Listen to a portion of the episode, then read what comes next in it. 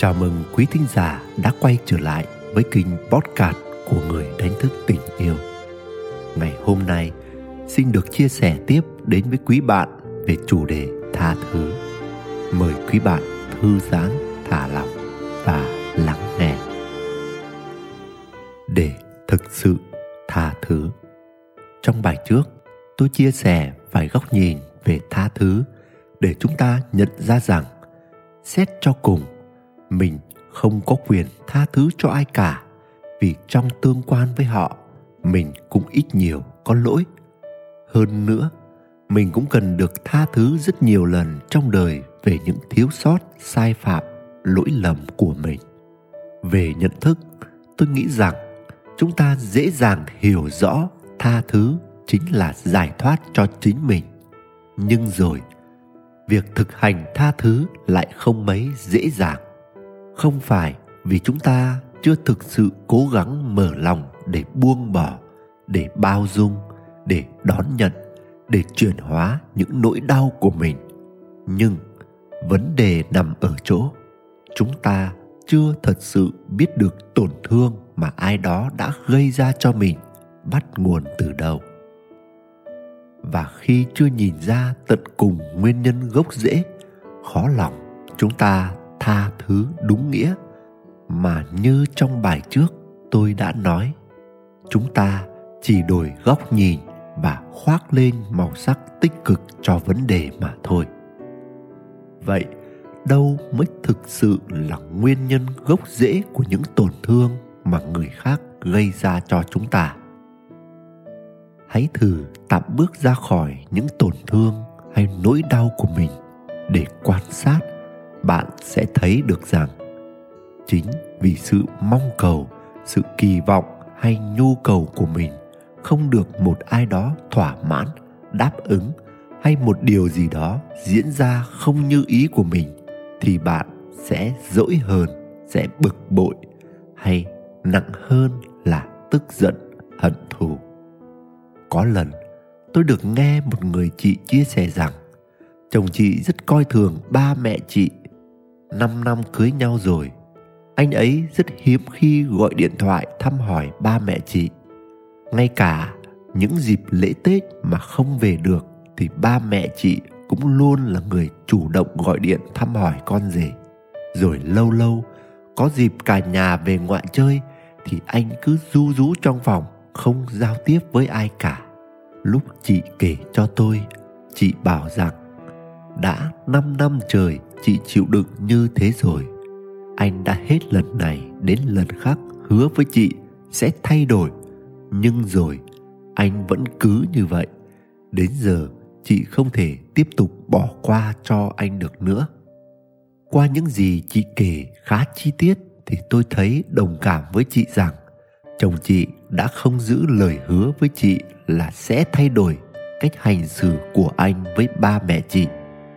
Một cách thông thường, chúng ta thấy anh chồng ít nhiều có lỗi với vợ, nhưng khi nhìn ở góc nhìn nguyên nhân cốt lõi, chúng ta sẽ thấy tổn thương này của chị là do chị mong cầu chồng mình thay đổi cách hành xử với ba mẹ chị.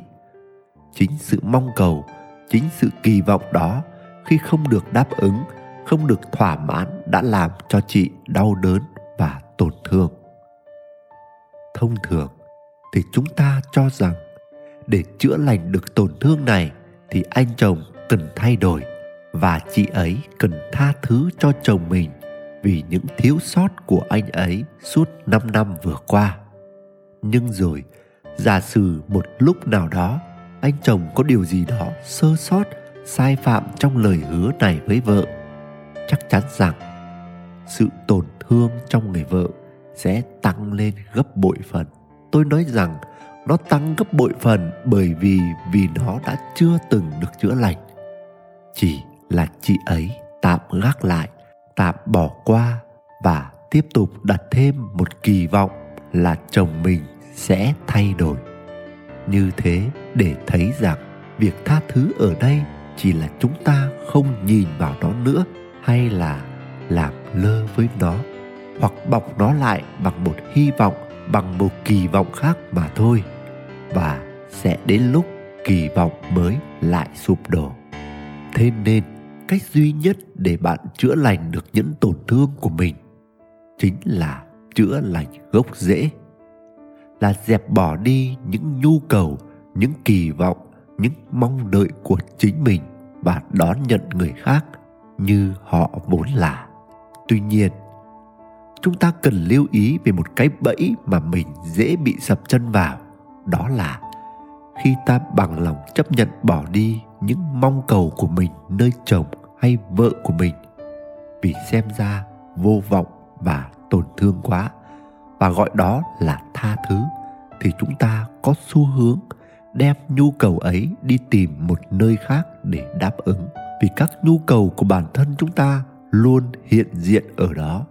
Chúng ta không thể tự mất đi và chúng ta cũng bất lực trong chuyện triệt tiêu nó. Chúng ta sẽ mang chúng sang con cái, sang bạn bè, sang đồng nghiệp hay người thứ ba, thứ tư gì đó. Chẳng hạn, khi chồng bạn không tôn trọng bạn như bạn thấy mình đáng được như thế, bạn sẽ đi tìm sự tôn trọng đó từ con mình. Hay khi vợ bạn không đề cao bạn như bạn kỳ vọng, bạn sẽ đi tìm đề cao ấy từ nhân viên, từ bạn bè, thậm chí từ một người phụ nữ khác. Và như thế thì đâu phải bạn thực sự tha thứ cho người kia, cũng chẳng phải bạn dẹp bỏ thực sự nhu cầu của mình, mà bạn chỉ khỏa lấp hoặc rời nó sang chỗ khác, và không sớm thì muộn bạn lại tiếp tục thất vọng và đớn đau. Vậy xét cho cùng, bạn không thể tha thứ cho người khác thật sự và không thể giải thoát cho mình thật sự nếu bạn vẫn ra sức tìm kiếm những điều mình thiếu hụt nơi những con người cũng đầy thiếu thốn, đầy nỗi đau và tổn thương. Bạn chỉ có thể lấp đầy và làm no thỏa những khao khát của mình nơi suối nguồn không bao giờ cạn. Điều đó có nghĩa là bạn cần kết nối lại với nguồn tình yêu, với bản thể thiêng liêng của mình, với nguồn ân sủng, với nguồn bình an từ God, từ Thượng Đế, từ vũ trụ, từ tâm chân thật. Để cần gì bạn có đó.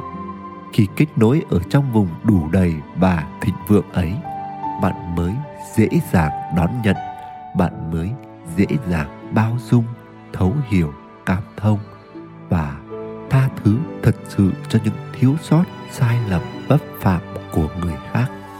Và đó cũng là cách duy nhất để bạn chữa lành mọi tổn thương của chính mình. Nguyễn Đức Quỳnh, người đánh thức tình yêu. Quý thính giả đang nghe trên kênh podcast của Người Đánh Thức Tình Yêu. Hy vọng những chia sẻ của tôi tô thêm sắc màu cho những trải nghiệm của bạn. Chúc bạn luôn tìm thấy bình an và niềm vui giữa cuộc đời. Xin chào.